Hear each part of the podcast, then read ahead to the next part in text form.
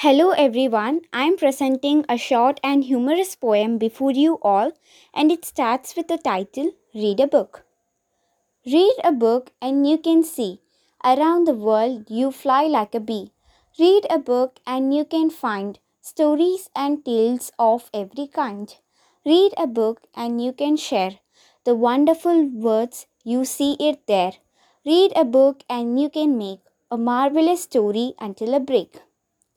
So the meaning of the first stanza of this poem is, we can get to know about many things in this interesting world. That is, we fly like a bee.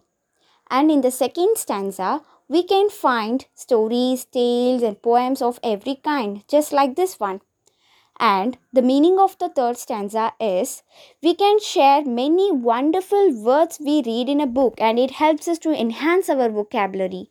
And in the fourth stanza and the last one, we can get a marvelous idea which is often interesting until a break. Thank you.